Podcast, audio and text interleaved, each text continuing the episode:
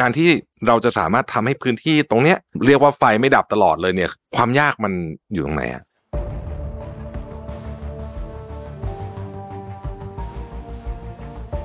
หกสิบห้าปีนะครับเราเกิดมาเนี่ย เราจะวางระบบมาตลอดครับผมมันจะพัฒนาเป็นแต่ละปีแต่ละปีแต่ละปี ตอนนี้ชัด ๆ เลยนะฮะคุณวิทย์ไม่ต้องไปขอไฟที่การไฟฟ้าแล้วนะใช่ใช่ถูกไหมใช่ครับ ขอไฟบนแอปผมได้เลยครับ MEA Smart Life เนี่ย กดจึงตึงตึงตึงเลยครับก็คือ Smart Living อะนะฮะที่เราต้องตอบอยู่เนี่ยฮะทุกวันทุกวันทุกวันนี่คือความเปลี่ยนแปลงตั้งแต่เราพัฒนาขึ้นมาเรื่อยๆครับในกรุงเทพมหานครโดยเฉพาะชั้นในเนี่ยครับท่านผู้ว่าครับ ซึ่งก็เป็นเมืองที่เก่ามากแล้ว เราจะเปลี่ยนเมืองที่อายุเยอะแบบนี้เป็น smart city ได้ไหมครับ อนาคตของประเทศไทยเนี่ยนะฮะห้าปีสิบปีต่อจากนี้เนี่ยท่านมองการใช้ไฟของประเทศไทยเป็นยังไงบ้างครับ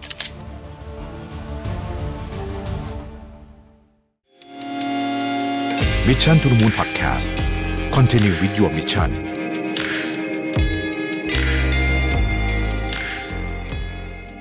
ค้นหาและตั้งค่าความสมดุลในแบบของคุณเอง ด้วย Mission to the Moon Balance Planner 2024 Find Your Harmony สั่งซื้อได้แล้ววันนี้ที่ Line Official Account at Mission to the Moon สวัสดีครับยินดีต้อนรับเข้าสู่ Mission to the Moon Interview นะครับคุณอยู่กับรวิศ หาญอุตสาหะครับ ด้วยวิธีการใช้ชีวิตและเทคโนโลยีต่างๆ ของโลกในปัจจุบันเนี่ยนะครับผมก็เชื่อว่าทุกท่านเนี่ยสามารถที่จะสัมผัสได้ว่าพลังงานไฟฟ้าเนี่ยถือเป็นสิ่งจำเป็นขั้นพื้นฐานที่ขาดไม่ได้จริงๆนะครับในชีวิตประจำวันของทุกๆ คนเนี่ยนะครับ ตั้งแต่การมอบแสงสว่างบนท้องถนน ไปจนถึงเครื่องใช้ไฟฟ้าต่างๆ รวมถึงโทรศัพท์มือถือที่เราใช้อยู่ด้วยเนี่ยนะครับ ก็ต้องใช้ไฟฟ้าเป็นทรัพยากรขั้นพื้นฐานนะครับ ที่ช่วยพัฒนาชีวิตของเราให้ดีขึ้นในทุกแง่มุม ยิ่งไปกว่านั้นเนี่ยพลังงานไฟฟ้าเองก็ถือเป็นพลังงานที่มีบทบาทสำคัญ ตอบโจทย์ด้านความยั่งยืนของโลก ของประเทศไทยด้วยนะครับ ไม่ว่าจะเป็นเทรนด์ของการใช้รถยนต์ EV ไปจนถึงการติดแผงโซลาเซลล์ด้วยตัวเอง โลกแห่งพลังงานกำลังเปลี่ยนแปลงไปอย่างรวดเร็วนะครับพร้อมๆกับการเปลี่ยนแปลงในด้านอื่นๆ ที่เกิดขึ้นด้วยเทคโนโลยีใหม่ๆ ที่สามารถพลิกโฉมรูปแบบพลังงานไปอย่างสิ้นเชิงเห็นได้นะครับว่าหลายประเทศทั่วโลกเนี่ยเริ่มทดแทนการผลิตไฟฟ้าด้วยพลังงานหมุนเวียนมากขึ้น เรียกได้ว่าเทรนด์ของการผลิตการประยุกต์ใช้รวมถึงการหาแหล่งพลังงานทดแทนเนี่ยนะครับ ก็กำลังคืบหน้าไปอย่างรวดเร็ว เพื่อผลักดันโลกไปข้างหน้า รวมถึงเรื่องของความยั่งยืนที่เป็นประเด็นใหญ่ของสังคมโลกด้วยนะครับเราอยากจะเห็นพลังงานเนี่ยเป็นสวัสดิการขั้นพื้นฐานที่ทุกคนสามารถเข้าถึงกันได้อย่างเท่าเทียมนะครับ เรื่องของพลังงานไฟฟ้าเนี่ยก็ถือว่าเป็นโจทย์ใหญ่และภารกิจสำคัญของ MEA นะครับหรือว่าการไฟฟ้านครหลวงนั่นเองนะครับที่การไฟฟ้านครหลวงเนี่ยต้องการจะมุ่งหน้าไปภายใต้ขอบเขตการจำหน่ายพลังงานไฟฟ้าในพื้นที่ 3 จังหวัดนะครับมันได้แก่กรุงเทพนนทบุรีแล้วก็สมุทรปราการนะครับ โดยในวันนี้เนี่ยเราได้รับเกียรติอย่างยิ่งเลยนะครับ จากคุณวิลาเฉลยสัตว์นะครับท่านเป็นผู้ว่าการ MEA หรือว่าการไฟฟ้านครหลวง ที่จะมาพูดคุยกับเรานะครับถึงภาพรวมเทรนด์แล้วก็วิถีการใช้พลังงานของไทยนะครับรวมถึงแน่นอนครับเป้าหมายใหม่ของ MEA ด้วยที่จะต้องการยกระดับชีวิตคนเมืองภายใต้มหานครนี้นะครับภายใต้ของคอนเซปต์ Triple Go for Go 3นะครับนั่นก็คือ Go Smart Go Digital และ Go Green นะครับภายใต้วิสัยทัศน์ Energy for City Life Energize Smart Living นะครับขอสวัสดีและยินดีต้อนรับคุณวิราชเฉลยสัตว์ผู้ว่าการ MEA หรือว่าการไฟฟ้านครหลวงนะครับ สวัสดีครับสวัสดีครับ สวัสดีครับยินดีต้อนรับเข้าสู่ Mission to the Moon นะครับ ครับครับ เป็นเกียรติอย่างยิ่งเลยนะครับผม ยินดีครับ ก่อนอื่นเนี่ยผมขออนุญาตเริ่มต้นที่คำถามนี้ก่อนเลยครับ คือในช่วง 10-20 ปีที่ผ่านมาเนี่ยเราก็มีการเปลี่ยนแปลงในเรื่องของหลายด้านเลยนะฮะแล้วก็เรื่องของพลังงานก็เป็นด้านหนึ่งที่ได้รับการพูดถึงเรียกว่าเป็นเรื่องสำคัญสำคัญเลย แล้วก็มีเรื่องราวต่างๆ อยู่ในนั้นมากมายไม่ว่าจะเป็นเรื่องของพลังงานทดแทนนะครับเรื่องของการมาถึงของ EV นะฮะแล้วก็เรื่องของพลังงานไฮโดรเจนอะไรพวกนี้ต่างๆนะมากมายเลยเนี่ยนะครับทั้ง MEA เองเนี่ยนะครับมีแผนที่จะนำเรื่องเหล่านี้เนี่ยมาปรับใช้ที่ บ้านเราอย่างไงบ้างครับผม ก็คือเราต้องดูแนวโน้มของอุตสาหกรรมไฟฟ้าเป็นหลักนะครับ แนวโน้มของอุตสาหกรรมไฟฟ้าเนี่ยมันมีการเปลี่ยนแปลงเปลี่ยนแปลงไปนะครับไม่ว่าจะเป็นในเรื่องของมันมีแมกกาเทรนของอุตสาหกรรมไฟฟ้านะครับรบทางด้านของ decarbonization ก็คืออุตสาหกรรมไฟฟ้าเนี่ยมันจะเปลี่ยนรูป จากการใช้ฟอสซิลไปสู่พลังงานสะอาด เพราะนั้นเป้าหมายก็คือทำยังไงถึงจะมีการลดการใช้พลังงานลง เราก็จะมีในเรื่องของตั้งแต่ COP 21 COP 26 COP 27 เรื่องเป้าหมายการไปสู่ carbon neutrality ครับอันนี้อยู่ใน megatrend ในเรื่องของ decarbonization ครับถัดมานะครับก็จะเป็นเรื่องของ decentralize ครับผมเมื่อก่อนเนี่ยเวลาเราสร้างโรงไฟฟ้าเนี่ยนะฮะเราก็จะดูแบบโหใหญ่โตมโหฬารเลย เขื่อนก็ใหญ่มากครับโรงไฟฟ้าพันเมกะวัตต์อะไรอย่างนี้ เดี๋ยวนี้ไม่ต้องแล้วฮะ หลังคาบ้านหลังคาบ้านอืมบ้านหนึ่งเนี่ยมีมีโรงไฟฟ้าได้แล้วฮะอืมมีมีโซล่าร์ได้ใช่ไหมครับอันนี้ก็คือโรงไฟฟ้ามันจะกระจายศูนย์ออกไปแล้วอืมทุกคนจะมีเข้าถึง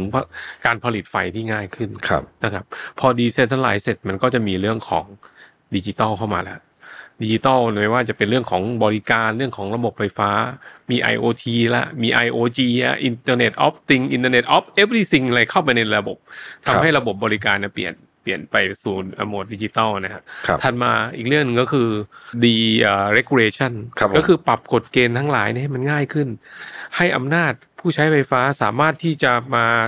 เอ่อมีส่วนร่วมในการผลิตนะครัฮะบในการจำหน่ายในการใช้พลังงาน นะครับ ตัว E ตัวสุดท้ายมันมี 4D 1E ใช่ไหมครับครับผมตัวสุดท้ายก็คือ electrification ก็คือเรื่องของการ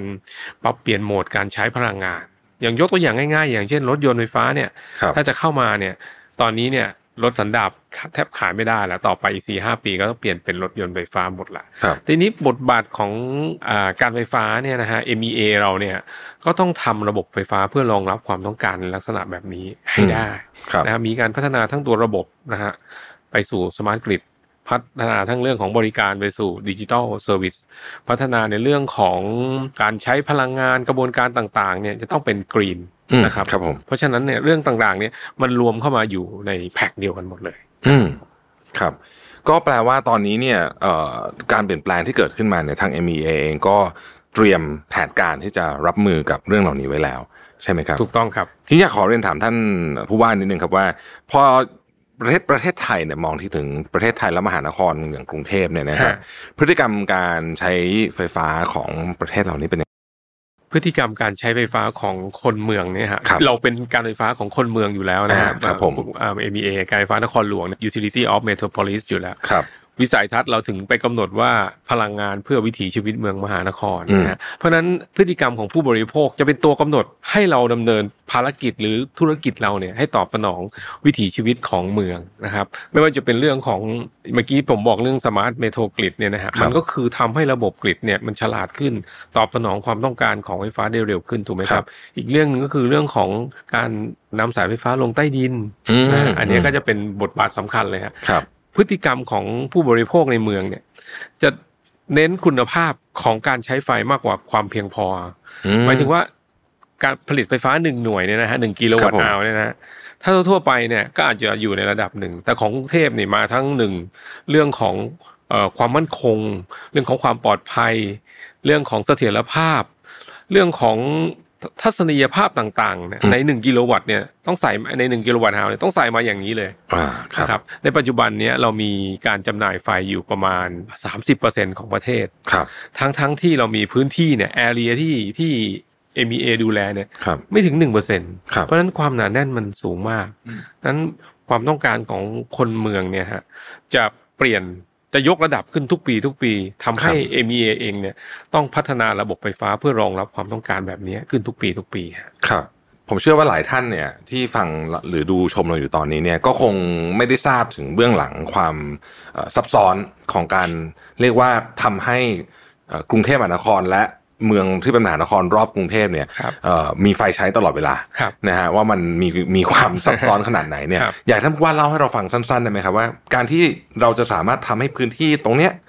เอ่อเรียกว่าไฟไม่ดับตลอดเลยเนี่ยคือเราเรามีเหตุการณ์ไฟดับน้อยมากๆนะฮะสำหรับในในช่วงตั้งแต่ผมโตมาเอ่อยี่สิบสามสิบปีที่ผ่านมาเนี่ย ความยากมันอยู่ตรงไหนอะครับ จริง ๆ สถิติเราเนี่ยครับ เราอยู่ระดับลำดับสองของอาเซียนนะอืมครับ คือเรามีสถิติการเกิดไฟฟ้าดับแล้วเอ่อโดยเฉลี่ยนะฮะประมาณ 20 นาทีครับ 20 นาทีต่อคนต่อปีนะครับ แล้วก็จำนวนครั้งเนี่ยไม่ถึง 1 ครั้งนะฮะ0.6 ครั้งที่เราเอเวอเรมาทั้งปีครับ กระบวนการของเราก็คือหนึ่งเราต้องมีแหล่งจ่าย แหล่งจ่ายให้เพียงพอจากผู้ผลิตไฟเนี่ยเข้ามาเข้ามาหลาย ๆ ด้านนะครับ เข้ามาในเมืองหลวงของเราเนี่ยจากการคำนวณทางด้านวิศวกรรมเนี่ยคุณจะต้องมีสำรองระหว่างกัน มีหลายช่องทาง มีอันนี้ดับอันนี้จ่ายอันนี้ อันนี้อืมอันนี้มาเนี่ยครับนี่คือนี่คือระบบที่เราวางไว้มันเป็น loop อะมันเป็นครบ loop เป็น network นะครับเพราะฉะนั้นมันโอกาสที่มันจะดับมันก็จะน้อยลงยกเว้นเวลามันเกิดอุบัติเหตุอย่างเช่นเอ่อพายุมา อันนี้เหตุการณ์ธรรมชาติ พอเรามีซอสเต็มที่แล้วนะฮะครับระบบเนี่ยก็จะต้องมีการควบคุมมีการสั่งการนะครับ เรามีศูนย์สั่งการที่เราเรียกว่าสกาดาเนี่ยฮะครับศูนย์สั่งการ จากระดับส่วนกลางของการไฟฟ้าเนี่ยฮะแล้วยังมีศูนย์สั่งการประจำเขตนะฮะเรามี 18 แห่งอืมก็จะกระจายกันอยู่คลองเตยสามเสนนนทบุรีสมุทรปราการนี่เขาสามารถที่จะควบคุมระบบไฟฟ้าของของแต่ละเขตได้อืมถ้าเกิดเหตุการณ์ใหญ่ไอ้ศูนย์สั่งการข้างบนก็รับ action ไปนะครับ เสร็จแล้วเนี่ยเราก็มาดูอีกว่าเออระบบมันต้องพร้อมจ่ายเพราะฉะนั้นมันต้องมีการบำรุงรักษาครับเมื่อมันมีการบำรุงรักษา มันก็ต้องมีเครื่องไม้เครื่องมือ มีเทคโนโลยีมา นะฮะเราก็มีเรื่องของการเอาใช้คนอันหนึ่งนะครับ basic เลยนะครับ ดูแลมีแผนบำรุงรักษา มี preventive maintenance มี corrective maintenance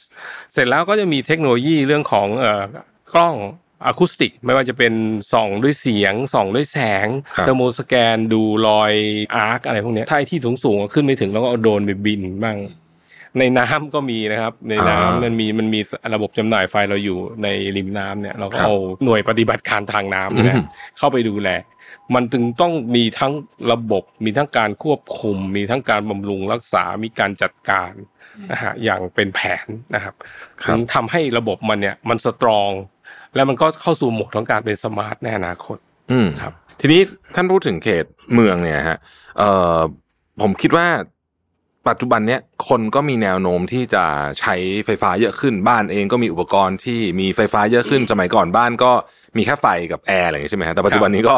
มีอะไรที่ใช้ไฟเยอะแยะเต็มไปหมดเลยเครื่องใช้ไฟฟ้าเพิ่มขึ้นตามตามเทรนด์ของ smart home ด้วยครับนะฮะแล้วก็เดี๋ยวอาจจะมีเอ่อเพิ่มเรื่อง EV เข้ามาอีกครับนะครับรถยนต์เข้ามาอีกนะฮะแล้วก็เอ่อแล้วโดยภาพรวมเองเนี่ยเราก็ใช้ไฟเยอะขึ้นอยู่แล้วใช่ไหมฮะฮะทีนี้เนี่ยจากสถิติของ MEA เนี่ยนะครับวันที่ 8 พฤษภาคม2566 ที่ผ่านมาเนี่ยพบว่ามี maximum demand นะครับอยู่ถึงประมาณ 9,733ครับเมกะวัตต์เลยนะฮะเรียกว่าสูงสุดกันเป็นประวัติศาสตร์เลยครับเนี่ยนะครับครับทาง MEA เนี่ยเวลาเจอการต้องการใช้ไฟฟ้าสูงแบบนี้เนี่ยเรามีแผนการรองรับยังไงบ้างครับ ต้องเรียนก่อนว่าให้ความเชื่อมั่นได้เลยว่าพีคขนาดนี้เราเรียกเป็นพีคนะพีคฮะพีคครับ9,700 กว่าเมกะวัตต์เนี่ยระบบเราเอาอยู่ครับครับ ระบบเรามีเอ่อพลังงานเพียงพอที่จะจ่ายพีค นะฮะได้มากกว่านี้แน่แน่นอน แต่เรื่องของเรื่องของการดูแลเอ่อไอระบบจำหน่ายนะครับ คือพี่มันพีคเนี่ย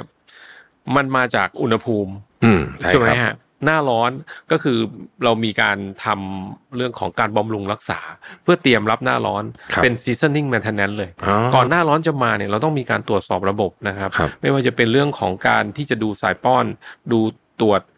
สอบเรื่องของพวกสวิตช์ต่างๆ อุปกรณ์ต่างๆ เราใช้เทคโนโลยีมาช่วยนะคครัรับบไม่ว่าจะเป็น acoustic camera thermoscan ทุกอย่างอะที่จะส่องเข้าไปดูจุดเกิดเหตุอะไม่ให้มันเกิดก่อนอืมเพราะฉะนั้นระบบไฟฟ้าเนี่ยยัง strong พอที่จะรับกับ peak อันนี้ได้ครับทีนี้ฝั่งผู้ใช้เนี่ยฮะเราก็มักจะโดน complain ทุกปีว่าค่าไฟมันจะแพงช่วงหน้าร้อนครับจริง ๆ มันไม่ได้แพงหรอกฮะหน่วยมันใช้ขึ้นมาเยอะ อ่าใช่เยอะ เข้าใจได้ครับว่ามันคนคนก็ใช้คำพูดนี้ เพราะฉะนั้นมันต้องก็ต้องดูแลกันในในบ้านในการใช้ไฟเนะครับว่าในเรื่องของเอ่ออุปกรณ์ไฟฟ้าเนี่ยมันอยู่ในสภาพสมบูรณ์ไหมส่วนใหญ่เนี่ยนะครับ ก็จะเป็นเรื่องของเครื่องปรับอากาศอืมบ้านหนึ่งหนึ่งเนี่ยนะฮะจะมีการใช้พลังงานที่ระบบปรับอากาศเนี่ยหกสิบถึงเจ็ดสิบเปอร์เซ็นต์อ่าโอเคเพราะฉะนั้นเวลาอุณหภูมิมันมาเนี่ย อุณหภูมิมันขึ้นนะฮะ ค่าใช้จ่ายโดยรวมมันจะขึ้นตาม อืมนะครับ มันก็จะมีสักสองเดือนเองฮะเมษาพฤษภาเมษาพฤษภามันก็จะเข้าไปไอ้เข้าต้นหน้าฝนละครับเพราะฉะนั้นแล้วก็มันพออุณหภูมิมันลงทุกอย่างมันก็คลี่คลาย มันเป็นซีซันนิ่งแบบนี้ตลอดครับนะครับ อืม ก็แต่ว่าเรื่องของโหลดที่ใช้เยอะนี่ไม่ต้องห่วง ไม่ต้องห่วงฮะเตรียมพร้อมได้เาแต่ว่าเราเองก็ควรจะต้องหาวิธีการในการที่จะประหยัดพลังงานใช่ครับด้วยใช่ครับนะครับอันนี้ก็ต้องร่วมด้วยช่วยกันนะฮะใช่ครับ ครับผมถามท่านเพิ่มเติมเรื่อง EV นิดหนึ่งนะฮะ ในอนาคตอันใกล้เนี่ยก็ก็อย่างที่เมื่อกี้ท่านผู้ว่าว่าคือเอ่อคนเริ่มเปลี่ยนมาใช้รถไฟฟ้าอย่างรวดเร็วนะครับโดยการสนับสนุนจากนโยบายภาครัฐด้วยด้วยเทรนด์ของแมกะเทรนด์ของโลกด้วยเนี่ยนะฮะครับเอออนาคตเนี่ยสำหรับคนที่เอ่ออยู่ที่บ้านแล้วก็เขาก็ติดที่ชาร์จไฟปกแบบ AC ที่บ้านเนี่ยนะฮะครับมันจะทำให้วิธีการคิดของ MEA ในการวางเครือข่ายการจำหน่ายไฟเนี่ยต้องเปลี่ยนไปอีกไหมฮะแล้วแล้วรถยนต์ไฟฟ้าเนี่ยมันใช้ไฟเยอะไหมครับคันหนึ่งอย่างที่ผมเรียนนะฮะเราเวลาเรา เราพยากรณ์เนี่ยเรา forecast อ่าระบบกำลังของระบบจำหน่าย เราคิดพวกนี้อยู่แล้วอืมมันมาพร้อมกันสองเรื่องก็คือเรื่องของโซล่าครับโซล่ามันจะมีจ่ายเข้ามา แต่รถ EV มันจะจ่ายออกไปครับ มันก็จะทำให้ดู balance กันถูกไหมฮะอืมครับรถ EV เนี่ย เราก็อำนวยความสะดวกอยู่แล้วใครจะติดที่บ้านเนี่ยก็สามารถที่ไปขอเพิ่มเครื่องวัดเราได้อ่านะครับทำมิเตอร์ใหม่แล้วก็ทำมิเตอร์ต่อครับระบบขึ้นมา แล้วแต่ยิ่งชาร์จ AC เนี่ยมันเป็นหลักแค่ประมาณสัก 7 กิโลวัตต์10 กิโลวัตต์อย่างเงี้ยยังไม่ได้เกินกว่าที่เราคำนวณนะครับ เราต้องทำให้ระบบจำหน่ายของเราเนี่ยมีประสิทธิภาพด้วยครับ ทีนี้เราจะทำหม้อแปลงให้มันฉลาดขึ้น เพื่อให้มันคุยกับ charger ได้พอมันคุยได้นั้นก็มันก็จะเป็น smart charger ครับแทนที่สมมติ charger สิบตัวหม้อแปลงหนึ่งลูกรับ charger ไปสิบ แต่นี้ถ้าเกิดเราทำ smart transformer เนี่ยนะครับผมมันสามารถที่จะเกลี่ย load เนี่ยเพื่อให้อ่ารับตัว charger ได้มากขึ้น ครับ นี่คือสิ่งที่เราวางไว้นะครับ เราก็จะติดเรื่องของ transformer load management ขออนุญาตถามท่านต่อนิดนึงครับว่า แล้วเมืองเองที่ก็ขยายไปเรื่อยๆครับใช่ไหมครับ แล้วคนก็เข้ามาอยู่ในเมืองมากขึ้นครับต่างๆนานาพวกนี้เนี่ยเอ่อเราจัดการในพื้นที่เดิมอาจจะเป็นทุ่งนาเลย นะ ปัจจุบันก็อาจจะกลายเป็นเมืองเข้ามาแล้วเนี่ยฮะฮะแล้วทางเราเตรียมความพร้อมในด้านนี้ไว้ยังไงบ้างครับท่านคือต้องเรียนว่าเรามีลูกค้าสี่ล้านกว่ารายอืมนะครับครับผมลูกค้าตรงนะฮะก็คือมีมิเตอร์นะครับ แต่เราดูลูกค้าทางอ้อมคือคนในกรุงเทพนนทบุรีสมุทรปราการเนี่ยเป็นสิบล้านคนนะครับ ที่มีผลกระทบกับเรื่องระบบไฟฟ้าของเราเนี่ยฮะเป็น stakeholder ที่อยู่ที่เราต้องดูแลด้วยฮะความเป็นเมืองความเป็นอะไรเนี่ยต้องดูด้วย เพราะฉะนั้นเวลามันมีเมืองขึ้นมาเนี่ย ก่อนที่จะเขาจะทำเมืองเนี่ยเขาก็ต้องมาคุยกับเราแล้วว่าเออตรงนี้กลุ่มเนี้ยจะทำ smart city แล้วนะ ต้องใช้ไฟเท่าไหร่นะครับ เราก็ไปร่วมพิจารณาว่าเอ้ยเราต้องมีสายป้อนสายส่งกำลังไฟเข้าไปเท่าไหร่ครับเอ่อแล้วอย่างนี้ในกรุงเทพมหานครโดยเฉพาะชั้นในเนี่ยครับท่านผู้ว่าครับซึ่งก็เป็นเมืองที่เก่ามากแล้วอือฮึเอ่อแล้วก็เอ่อตอนสมัยนั้นก็ยังไม่มีคอนเซปต์นี้เนี่ยนะครับครับเราจะเปลี่ยนเมืองที่อายุเยอะแบบนี้เป็น smart city ได้ไหมครับ ผมคิดว่าต้องทำร่วมกันอืมเจ้าภาพหลักกันแล้วกันนะต้องเป็นเจ้าของเมืองอ่าโอเคต้องเป็นต้องเป็นเจ้าของเมืองครับอันนี้คนที่จะทำให้เกิด smart ได้ ต้องเป็น utility ก็คือการไฟฟ้านี่แหละ เป็นเป็นเป็นเอ่อกลไกสำคัญที่จะขับเคลื่อนให้เมืองเนี่ยเปลี่ยนเป็น smart city ได้ เพราะฉะนั้นเนี่ยก็มีหลาย ๆ แห่งนะฮะของกรุงเทพมหานครเนี่ยที่เขากำลังจะพัฒนาเป็น smart city นี่คือด้านนั้นด้านภาครัฐนะครับครับแต่ภาคเอกชนเนี่ย ตอนหลังๆเนี่ยเกิดมาพร้อม smart หมดเลยฮะอ่าไม่ complex เอ่ย mixed use ต่างๆนะฮะไม่ว่าจะเป็นแถวแถวๆพระรามสี่เกือบอ่าตลอดแนวเลยครับนะฮะแล้วก็ทางด้านสมุทรปราการ บางนานะมีมีโครงการแบบนี้หมดเลย เพราะฉะนั้นเนี่ยในเรื่องของประสบการณ์เรื่องในตอนอะไรเนี่ย เราก็จะสะสมขึ้นมาเรื่อยๆเรื่อยๆแล้วก็มีการจ่ายไฟให้กับสมาร์ทซิตี้เนี่ยเพื่อให้โครงการดังกล่าวเนี่ยมีความมั่นคงครับนะ MEA เนี่ยก็ 65 ปีแล้วใช่ไหมครับท่านใช่ครับอ๋อทั้งตั้งแต่ประวัติศาสตร์ย้อนหลังกลับไปของ MEA มาจนถึงวันนี้เนี่ยเราเรียกว่าเป็นหนึ่งในผู้สร้างโครงสร้างพื้นฐานสำคัญของประเทศไทยเนี่ยนะครับเอ่อมีอะไรที่เราเป็นพัฒนาการที่เราภาคภูมิใจบ้างไหมฮะเป็นคืออย่างนี้ครับ MEA เนี่ยจะมีระบบระบบงานที่วางมาดีตั้งแต่ตั้งแต่ 2501 นะครับผมวันเกิดเราคือ 1 สิงหา 2501 65 ปีนะครับเราเกิดมาเนี่ย เราจะวางระบบมาตลอดครับผมยกตัวอย่างอย่างเช่นการที่จะมาเป็น smart metro grid วันนี้เนี่ยนะครับ เราจะมีการตั้งแต่ทำทำ grid ให้มันพอก่อน เป็น sufficient กริดก่อนให้พอกับความต้องการก่อน เสร็จแล้วก็มาทำ strong กริดให้มันอืมเข้มแข็งให้มันแข็งแรง เวลาโดนสภาพแวดล้อมไม่เปลี่ยนแปลง เสร็จแล้วเราก็มาทำ reliable กริดครับคือต้องมีความมั่นคงฮะ เสร็จแล้วก้าวมาสู่ smart smart grid จะเห็นว่าช่วงเวลาของการพัฒนาเนี่ย ไม่ใช่ ปีสองปี มันจะพัฒนาเป็นแต่ละปีแต่ละปีแต่ละปีครับนะครับ นี่คือตัวโครงสร้างของตัวระบบไฟฟ้าที่เราใส่เข้าไปใส่เข้าไปนะฮะเรื่องถัดมาก็คือเรื่องบริการ ตอนนี้ชัด ๆ เลยนะฮะคุณวิทย์ไม่ต้องไปขอไฟที่การไฟฟ้าแล้อ่าใช่ใช่ถูกไหมใช่ครับ ขอไฟบนแอปผมได้เลยครับ MEA Smart Life เนี่ย กดจึงจึงจึงจึงเลย จะเปลี่ยนมิเตอร์จะอะไรเนี่ย มันมันทันทีแล้วเดี๋ยวนี้ digital lead ทุกธุรกิจอะครับนะครับ แล้วก็เรื่องของ green ที่เราใส่ใจ เพราะเรามีเป้าหมายเดียวกันเนี่ยว่าเราจะต้องทำ carbon neutrality ในปีเอ่อ2050 การเอาพลังงานทดแทนเข้ามาเนี่ย ตอนนี้ขอพลังงานติดบนหลังคาบ้านนะขอโซล่าร์ก็ไม่ต้องไปอะฮะฮะเข้าไปเว็บไซต์ My Energy ก็ได้รับความสะดวกทั้งนั้นตรงเนี้ยมันถูก มันยกระดับขึ้นทุกปี ทุกปีมีความเข้มขึ้นตามความต้องการของเมืองครับก็คือ smart living อะอืมนะฮะที่เราต้องตอบอยู่เนี่ยฮะทุกวันทุกวันทุกวันครับนี่คือความเปลี่ยนแปลงตั้งแต่เราพัฒนาขึ้นมาเรื่อยๆนะฮะครับให้ท่านผู้ว่าพูดถึงเรื่องของ green energy เรื่องเรื่องของความความพยายามของทั้งโลกเลยเนี่ยนะครัฮะบโดยเฉพาะเอ่อเมืองก็น่าจะเป็นเขตที่ใช้ พลังงานเยอะเป็นพิเศษครับใช่ไหมครับเอ่อความพยายามณจนถึงวันนี้เนี่ยตั้งแต่เรื่องของการติดโซลาร์รูฟเอ่ยนะครับเรื่องของการพยายามเปลี่ยนรถมาใช้เป็น EV เอ่ยเนี่ยนะฮะสำหรับท่านคิดว่าเรามาได้อยู่ในระดับหรือในความสปีดที่น่าพอใจไหมฮะหรือว่ายังช้าไปหน่อยยังยังไงเราควรจะยังไงดีครับผมว่าก็อยู่ในระดับดีอะฮะอืมอยู่ในระครัดับบผมดี เพราะว่าเราเราเราก็มีเกือบทุกเรื่องนะฮะที่เขาฮะที่ต่างประเทศนี่เขามีครับคือกรีนเนยี่เข้ามาในระบบไฟฟ้าเนี่ยนะครับ ไม่ว่าจะเป็นในเรื่องของพลังงานเกือบทุกชนิดเลยนะฮะโซล่าไบโอนะครับเรื่องของขยะมีทุกอย่างเลยครัฮะบนโยบายที่เราใส่อ่าเพียงแต่ว่าเราจะใส่ความเข้มข้นขึ้นไปทุกปี ทุกปี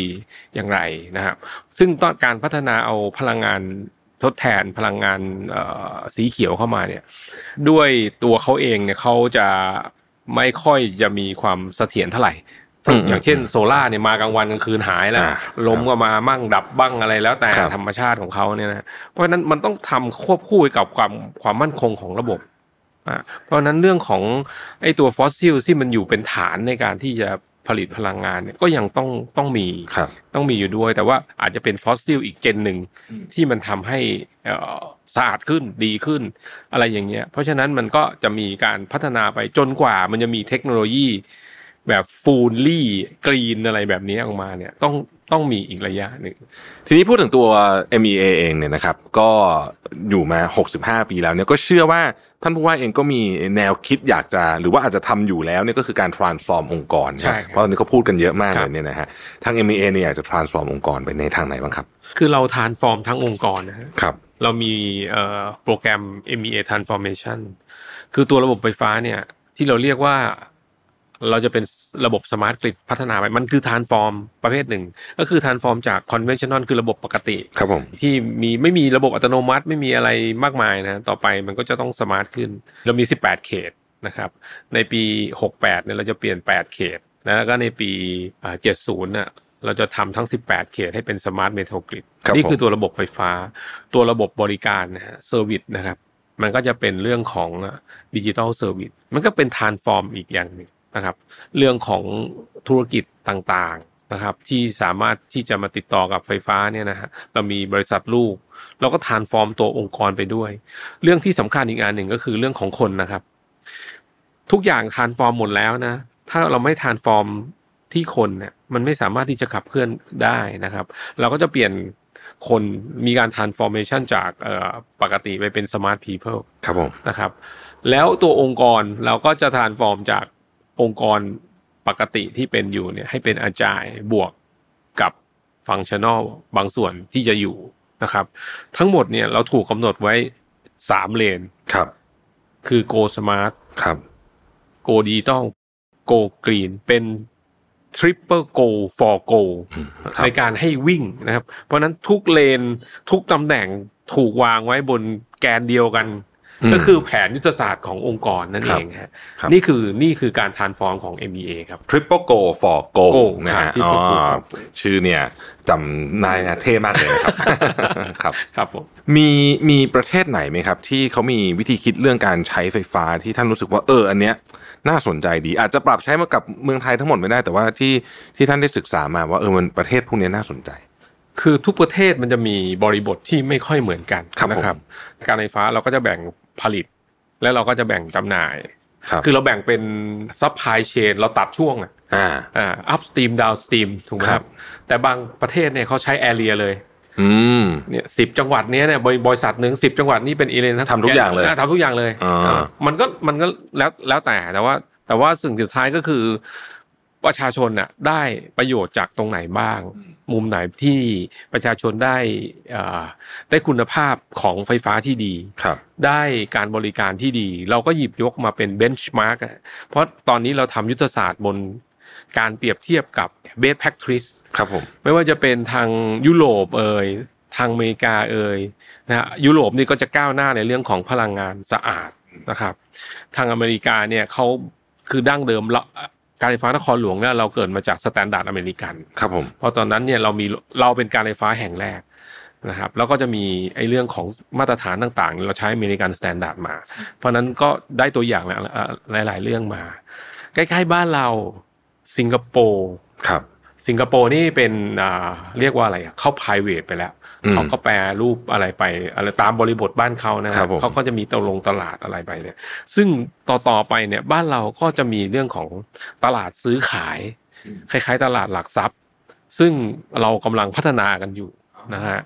อันอ่าก็จะมีการร่วมกันทั้งสามการไฟฟ้าเนี่ยดูว่าเรื่องของการพัฒนาตลาด กลางซื้อขายไฟเนี่ยจะเป็นยังไงอืมนะครับ ซึ่งอยู่ในในนโยบายของประเทศด้วยนะครับ ต่อไปเนี่ยเราอาจจะมีมีเจ้าของหุ้นโรงไฟฟ้าอะไรประมาณเนี้ยนะฮะแต่ว่าไม่ใช่หุ้นแบบอยู่ในตลาดหลักทรัพย์นะฮะเป็นตลาดของทางด้าน power market อ๋อครับอยากอยากขออนุญาตให้ท่านขยายความนิดนึงได้ไหมครับว่าแต่ไอตลาดซื้อขายไฟฟ้านี่มันมัน มันทำยังไงฮะใครไม่ใครเข้าไปซื้อได้บ้างหรือยังไงอ๋อฮะเหรอฮะมันก็จะเป็นมันเรามีแพลตฟอร์มก่อนนะอ่าฮะครับมีผมแพลตฟอร์ม มีผู้ซื้อมีผู้ขายนะมีคนกำกับคล้ายๆ ตลาดหลักทรัพย์เลยครับพอเราอยากได้ไฟบ้านเราเนี่ย เราอยากซื้อไฟราคาถูกที่เวลาเท่าไหร่อ๋อ นะครับ เวลาสมมติพรุ่งนี้สิบโมงตลาดเปิด เราก็จะอยากได้ไฟตรงนี้เนี่ย มีใครเสนอขายมาบ้างบนตลาดนะครับ คนคนที่เชียงใหม่เขาเป็นคือส่วนใหญ่โรงไฟฟ้ามันจะอยู่ต่างจังหวัดครับ อยากขายไฟมาที่บ้านเรา มันก็ผ่านสายมา ผ่านสายมันก็จะมีการคิดค่าค่าผ่านทางอะเรียกว่า willing charge พอจะไปถึงคนใช้เนี่ยต้องจ่ายเท่าไหร่ ตลาดก็จะเป็นตัวกำกำกับพวกนี้ หรือซื้อแบบอะไรอะ forward อ๋อ อีกเดือนข้างหน้านะ ผมจะซื้อคุณด้วยราคานี้ครับคาดการณ์เนี่ยพวกนี้ หรือจะซื้อแบบสปอตก็แล้วแต่ว่ากันไป คือมันหลักการของตลาดหลักทรัพย์ แต่เพียงแต่ว่าตลาดพลังงานเนี่ยมันต่างกัน เพราะอันนั้นมันจบด้วยเงินใช่ไหมเงินครับถูกทันเฟอร์ไปก็จบ อันนี้เนี่ยมันต้องมีพอคุพอพอเรื่องของเอ่อตลาดมาเนี่ย เรื่องของเอ่อ power ที่เข้ามาในระบบเนี่ย มันต้องมีเชื่อมโยงกันไงพอตลาดบอกว่าจะรับไฟ 10 เมกะวัตต์เข้ามาในระบบให้บ้านใน A เนี่ยนะตัวการไฟฟ้าเองเนี่ยมันต้องเชื่อมโยงไปกับศูนย์สั่งการสกาดาที่เราบอกบอกว่าระบบเนี่ยต้องรับได้เลยนะ ถ้ารับไม่ได้คือการซื้อขายนี่ก็ต้องก็ต้องมีอันจะต้องรอไปก่อนอะไรแบบเนี้ยอ่าครับมันเป็นอย่างนี้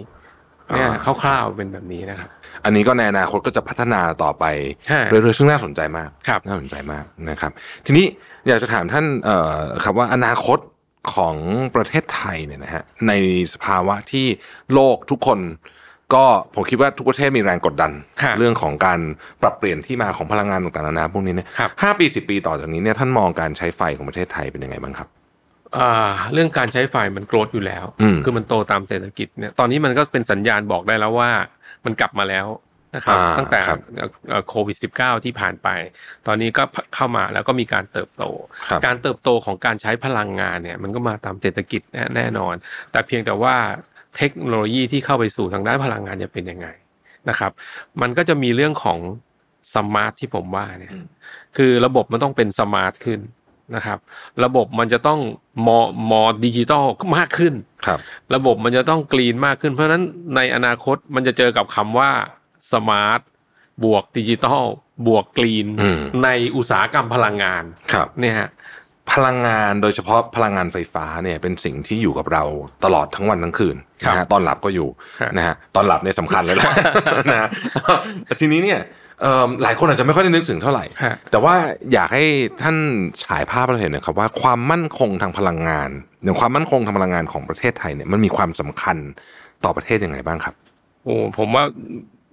พลังงานอยู่ในในหมวดของความมั่นคงนะฮะด้านหนึ่งเลยนะฮะอืมอันถ้าไม่มีพลังงานนึกดูซิว่าประเทศเราจะเป็นยังไงนะครับ มันเหมือนเป็นปัจจัยหนึ่งในการดำรงชีวิตนะครับครับเพราะฉะนั้นเพราะฉะนั้นเราต้องทำให้เกิดความมั่นคงในระบบพลังงาน ตั้งแต่ผลิตที่ใส่มา เขาต้องผลิตมาด้วยความมั่นคง มีมีแหล่งแหล่งผลิตได้หลายแหล่งให้เลือกอืมนะครับ ให้เลือกไม่ได้ผูกพันไว้กับ แหล่งใดแหล่งหนึ่งเกิดมันเกิดอะไรขึ้นมา มีโอกาสมีโอกาสมีอุบิใช่ไหมเหครับตุได้อืมพอมาถึงของการไฟฟ้านครหลวงหรือ MEA เราเราอยู่ฝั่งจำหน่ายครับเราก็จำหน่ายให้ให้มีความมั่นคงด้วยอืมทั้งเรื่องของตัวระบบไฟฟ้าเนี่ย ทุกวันนี้เราก็พยายามเปลี่ยนจากระบบไฟฟ้าสายอากาศเป็นสายใต้ดินเนี่ยครับนะอย่างที่บอกนะครับว่ากลางคืนเนี่ยสำคัญนะกลางคืนนี่ผมกำลังทำงานอยู่นะครับหลาย ๆ ท่านเริ่มจะเข้านอนนะฮะอ่าสี่ทุ่มเนี่ยครับของผมกำลังไปทำงานฮะ กำลังเอารถเอาเครื่องยนต์ไปตั้งบนถนนไปขุดถนนอืมนะครับ พอตีสี่ตีห้าต้องเริ่มเก็บของแล้ว ตอนนี้อ่าท่านจะตื่นกันแล้วครับพวกเราก็จะต้องพร้อมเสิร์ฟถนนที่มีความเรียบร้อยคืนให้กับผู้ใช้ทางอ่าเพื่อจะวิ่งวิ่งได้เพราะฉะนั้นการทำสายใต้ดินทำอะไรพวกเนี้ยยากมากมันมีเวลาสั้นอืมแล้วมันก็จะมีผลกระทบกับหลาย ๆ คน แต่ต้องทำครับ คนเมืองก็จะได้เมืองที่สวยๆหลังจากอันนี้อันนี้เสร็จ อันนี้ก็เป็นเรื่องความมั่นคงนะฮะเพราะว่าถ้าอยู่บนสายอากาศเนี่ยมันจะมีถูกถูกตัวแปรต่างๆ ไม่ว่าจะเป็นอ่าลมฟ้าอากาศรถชนไปตอนนี้โอ้เยอะแยะมากมายฮะไอ้สายใต้ดินนี่แหละ เป็นตัวทำให้ระบบไฟฟ้าเรามีความมั่นคงอืมนะครับ และที่สำคัญก็คือภาพทัศนียภาพที่มันสวยงามนะครับ นี่คือการสร้างความมั่นคงด้านหนึ่งของพลังงานให้กับคนเมือง นะครับ เรื่องของบริการเนี่ยเราอยู่การไฟฟ้าก็จริงนะครับ แต่เราไม่ได้เอาเรื่องของบริการเนี่ยไปเทียบกับทางอุตสาหกรรมเดียวกันนะ เราเทียบกับคอร์สเหมือนกับ cross industry ครับผม คือใครมีอย่างอย่างยกตัวอย่างมี call center ใช่ไหมเราก็เทียบกับ call center ของเจ้าโน้นเจ้านี้เจ้านั้น ทั้งไม่ว่าจะเป็นผู้ให้บริการโทรศัพท์ผู้อะไรเงี้ยอะไรเงี้ยเพราะฉะนั้นมันจะยกระดับ ต่างๆมานะอันนี้ก็เป็นส่วนหนึ่งว่ามีความมั่นคงและต้องมีคุณภาพชีวิตที่ดีด้วยนะครับ ตอนนี้เนี่ยเวลาเกิดไฟฟ้าดับเนี่ยนะครับ เราจะมีระบบที่เราเรียกว่าระบบการจัดการภาคสนามครับอยู่อันหนึ่งก็คือ เรามีแผนที่ของมิเตอร์เนี่ยอยู่ในแผนที่เรา แล้วเราก็จะมีเรื่องของศูนย์ควบคุมใช่ไหมฮะพอได้รับแจ้งมาปุ๊บมันก็ส่ง location มา บนรถแก้ไฟเราเนี่ย มันจะมี iPad อยู่ พอได้รับ location ได้รับคำสั่งปุ๊บเนี่ย เขาก็จะวิ่งไปตามนั้นเลย ครับผม เหมือนกับส่งอาหารนะอืมอืมอืมอืมอืมก็จะเข้าถึงจุดเร็ว นี่ก็ทั้งเรื่องความมั่นคงเรื่องคุณภาพชีวิตเรื่องของไลฟ์สไตล์ของคนเมืองอะมันโดนมันเชฟอุตสาหกรรมนี้ไปแล้ว เราไม่มีทางกลับไปอย่างเดิมได้อีกแล้วครับนะครับ อันนี้ก็จะเป็นเรื่องที่การไฟฟ้านครหลวงเนี่ย ได้เตรียมไว้สำหรับเรื่องนี้อยู่แล้วครับโอ้ก็ สำคัญมากจริงๆนะฮะครับแล้วก็วันนี้เราได้เห็นว่าจริง ๆ การที่เรามีไฟฟ้าใช้อยู่ โดยที่เราอาจจะไม่ได้นึกถึงมาก เพราะว่าทุกวันก็มีไฟใช้ทุกวันนะฮะครับครับเบื้องหลังเนี่ยโอ้มีความซับซ้อนมากมายนะฮะแล้วก็มีเอ่อสำหรับกรุงเทพและปริมณฑลเนี่ยก็มีการไฟฟ้านครหลวงนี่แหละคอยดูแลอยู่ครับนะครับแล้วก็มีเอ่อวันนี้เราได้ฟังถึงเทรนด์พลังงานด้วยนะครับ แล้วก็เอ่อได้ ฟังถึงบทบาทของ MEA นะฮะแล้วก็การ transform องค์กรนะครับครับ รวมถึงก็ต้องขอแสดงความยินดีกับวาระที่ครบรอบ 65 ปีด้วยนะครับวันนี้ต้องขอบคุณท่านผู้ว่ามากนะครับ ที่มาให้ความรู้กับเรานะครับผม ขอบคุณครับขอบคุณเช่นกันครับ ก็ถือว่าครบถ้วนนะครับสำหรับวิดีโอนี้ ซึ่งผมเชื่อว่าท่านผู้ชมท่านผู้ฟังเนี่ยก็น่าจะเข้าใจถึงสภาพการของพลังงานในปัจจุบันมากขึ้นนะครับโดยเฉพาะการใช้พลังงานในมหานครของเรานั่นเองนะครับ ซึ่งผมคาดว่าหลายคนก็กำลังคาดหวังนะฮะว่าการเปลี่ยนแปลงต่างๆเนี่ยจะทำให้ชีวิตของพวกเราเนี่ยดีขึ้นอย่างแน่นอนนะครับสำหรับนี้ผมก็ต้องขอขอบคุณคุณวิลาเฉลยสัตว์นะครับผู้ว่าการ MEA หรือการไฟฟ้านครหลวงมากๆเลยนะครับที่ให้เกียรติมาร่วมพูดคุยกับเราในวันนี้นะครับแล้วพบกันใหม่ม่ในเอพิโซดถัดไปครับ สวัสดีครับ Mission to the Moon Podcast Continue with your mission